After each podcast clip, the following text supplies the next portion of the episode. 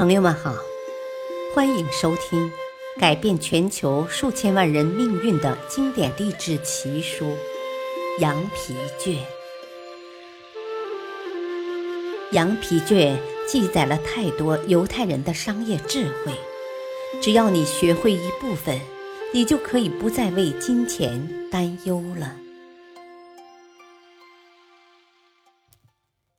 第十章。十天改变一生，终极突破。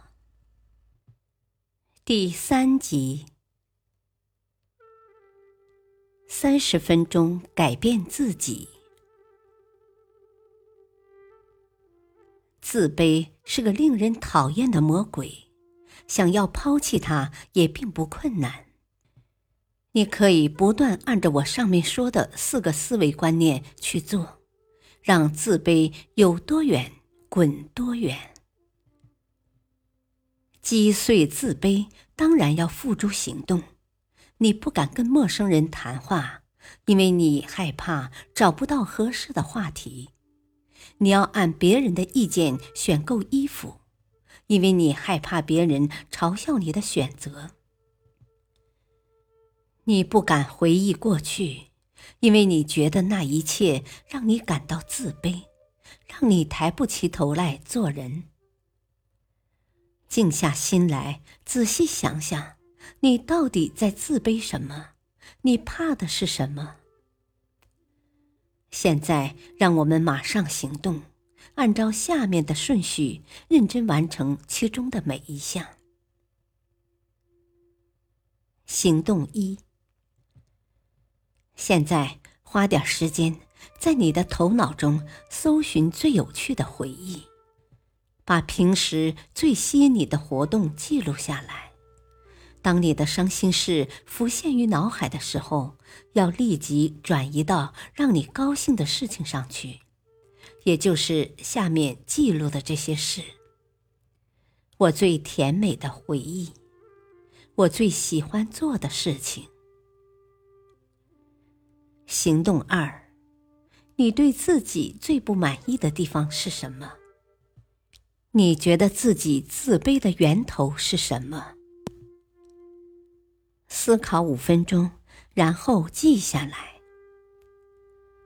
从现在开始，下定决心改变现状。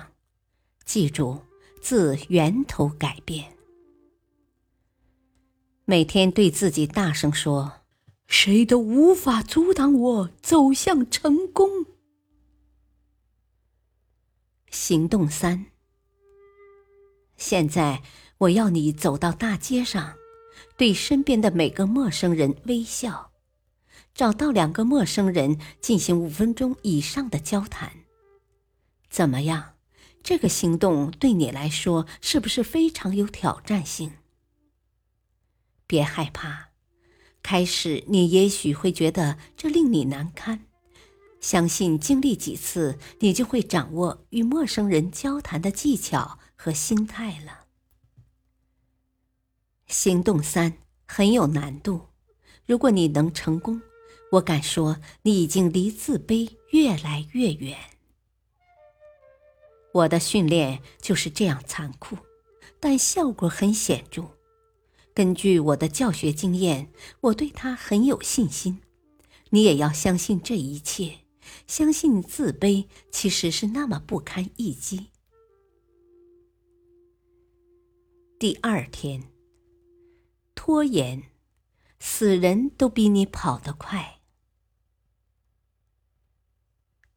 找借口不如找方法。我坚信。那些成功的人一定是不喜欢找借口拖延的人。日本松下集团的创始人松下幸之助就是一个从不找借口拖延的人。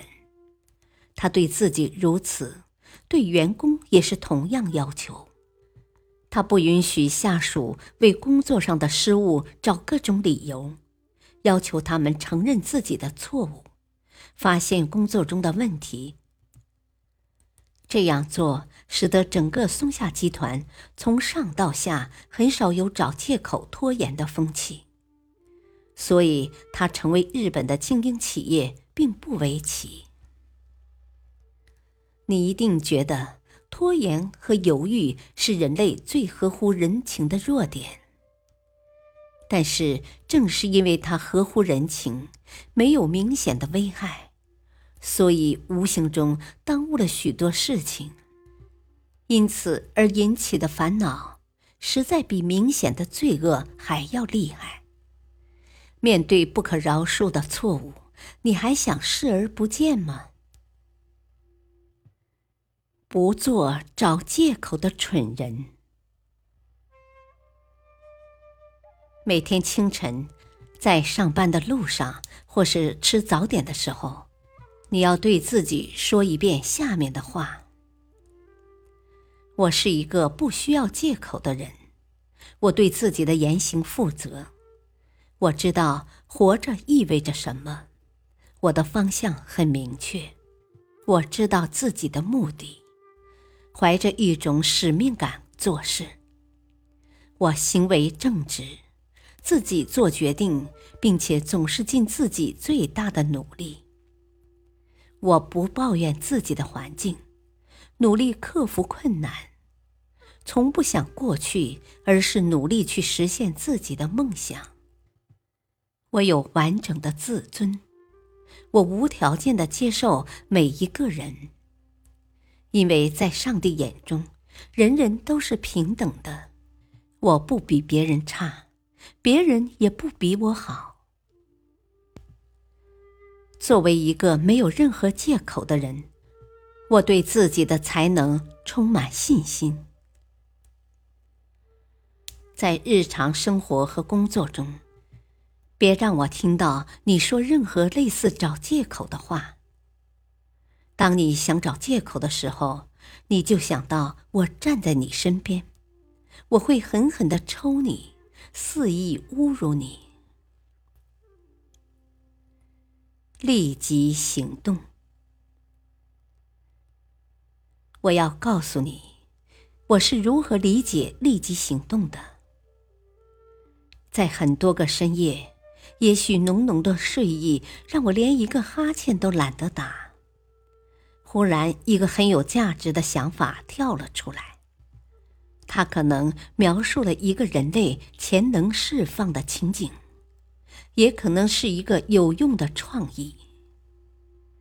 无论是什么，只要我觉得有用，我便会立刻强迫自己起来，用笔记下这一切。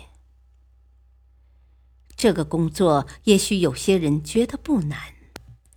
但它却影响了我很多年，一直伴随我走向成功。那么你呢？接着酣然入梦吗？如果那样的话，真是太可惜了。你在浪费自己的天才创意。我真想走到你面前叫醒你。你也许会因此失去改变你一生命运的机会。很遗憾，你没有让他们出事。立即行动，你必须让自己的意志坚强的像块顽石。感谢收听，下期播讲第四集。敬请收听，再会。